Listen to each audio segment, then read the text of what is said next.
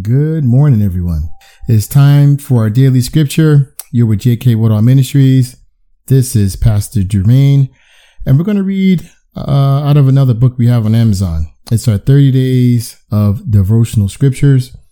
Um, I'm going to go in day 14 out of the book. And the scripture for today is going to be Matthew chapter 19, verse 26 out of the English Standard Version. But Jesus looked at them and said, With man this is impossible, but with God all things are possible. Amen. You know, I like to look at this particular scripture and, and I ask my family how many things are possible and their reply, all things. So not one thing or two things or three things, but all things are possible with God.